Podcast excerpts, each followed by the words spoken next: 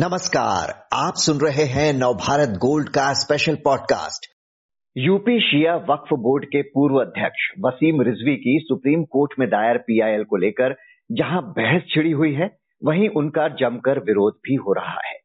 रिजवी का तर्क है कि कुरान से 26 आयतों को हटाया जाना चाहिए, क्योंकि ये बाद में जोड़ी गई हैं, जो कट्टर पंथ को बढ़ावा देने वाली हैं।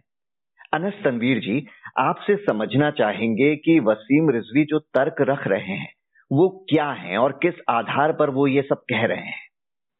देखिए, उनका तर्क ये है कि कुरान में रसूल अकरम मोहम्मद वसल्लम के डेथ के बाद जो कैलिफ थे, जो जिनको हम खलीफा राशिदून कहते हैं, इन लोगों ने 26 आयतों को अलग से जोड़ा है। इस बात का कोई भी आधार नहीं। इस बात का कोई सबूत नहीं है ये पूरी तरह से निराधार है। इसकी कहीं कोई भी ना डिस्कशन है ना कोई हिस्ट्री है ना कोई सबूत है इस बात को कहने का। जी तो जो भी वो तर्क रख रहे हैं उसके खिलाफ आ, काफ़ी नाराज़गी हम देख रहे हैं। धर्म गुरु धर्म गुरु या इस्लाम के जानकार इसके विपरीत क्या तर्क रख रहे हैं?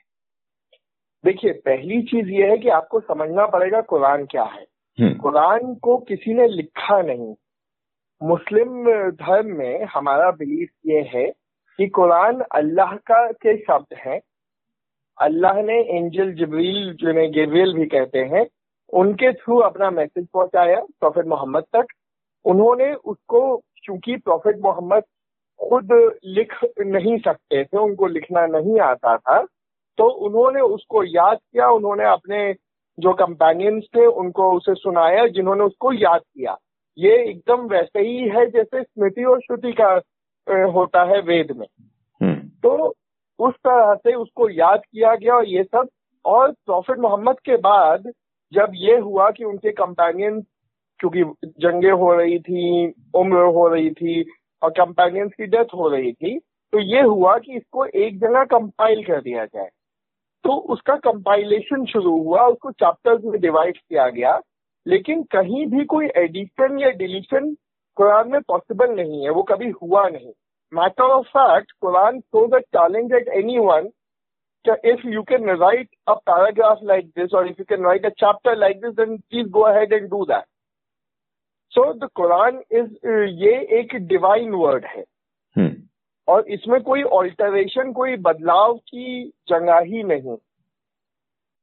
तो क्या वसीम रिजवी गलत व्याख्या कर रहे हैं इन आयतों की? क्या इनका सही अर्थ बताए जाने की ज़रूरत है? बिल्कुल। देखिए एक तो दुनिया में जो बहुत ज़्यादा इस्लामोफोबिया फैला है उसकी वजह भी यही है। अब आप किसी भी चीज़ को उसके कॉन्टेक्स्ट से निकाल दीजिए। तो उसके मायने बदल जाते हैं। अगर आप महा वो गीता सार है, गीता में श्री कृष्ण जंग की बात करते हैं, अर्जुन को ज्ञान देते हैं कि तुम्हें अपने भाइयों पे, जब अर्जुन कहते हैं कि मैं अपने भाइयों पे, अपने परिवार पे कैसे हथियार उठाऊं तो वो कहते हैं कि धर्म की रक्षा के लिए ये करना है। अब आप उस चीज़ को अगर कॉन्टेक्ट से हटा देंगे तो वो उस बात का मायने बदल जाएँगे। उसी तरह इस्लामोफोबिया भी फैला या वसीम रिजवी जो कह रहे हैं, वो पूरी बात यही है कि आप उसको, उस कॉन्टेक्स्ट से उन बातों को निकाल दे रहे हैं। बेशक कुरान में बातें हैं, जंग की बातें हैं सेल्फ डिफेंस की बातें हैं अटैक की बातें हैं, लेकिन वो एक कॉन्टेक्स्ट में बिकॉज़ वो एक कोड ऑफ़ लाइफ है, वो एक कोड है जो आपको बताता है कि क्या करना है, किन हालात में क्या करना है तो वो हर तरह की बात कुरान में आती है। लेकिन अगर आप उसको उस कॉन्टेक्ट से निकाल दें आप हर वर्ष को बस सिंगुलरली देखने लगे तो लाजमी तौर पे उसके मायने बदल जाएँगे और उन्हीं का इस्तेमाल बहुत ज़्यादा वक्त इस्लामोफोबिया फैलाने के लिए हो रहा है। और वसीम रिजवी साहब उस इस्लामोफोबिया को लेके सुप्रीम कोर्ट तक आ गए।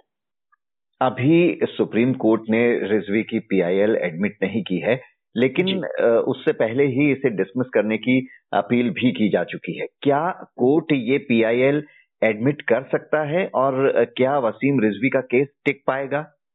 बिल्कुल नहीं। दो वजह है हम्म। कि एक पहले भी कलकत्ता से शुरू हुआ था इस मुद्दे पे और सुप्रीम कोर्ट तक आया था और सुप्रीम कोर्ट ने एकदम उसको बंद कर दिया था। ये 1960 70 की बात है। दूसरी चीज़ सुप्रीम कोर्ट या कोई भी कोर्ट आई मीन इंडिया की सुप्रीम कोर्ट दुनिया की सबसे बड़ी स्ट्रॉन्गेस्ट कोर्ट है। बहुत अच्छे लॉ पर बेस्ड है सब है।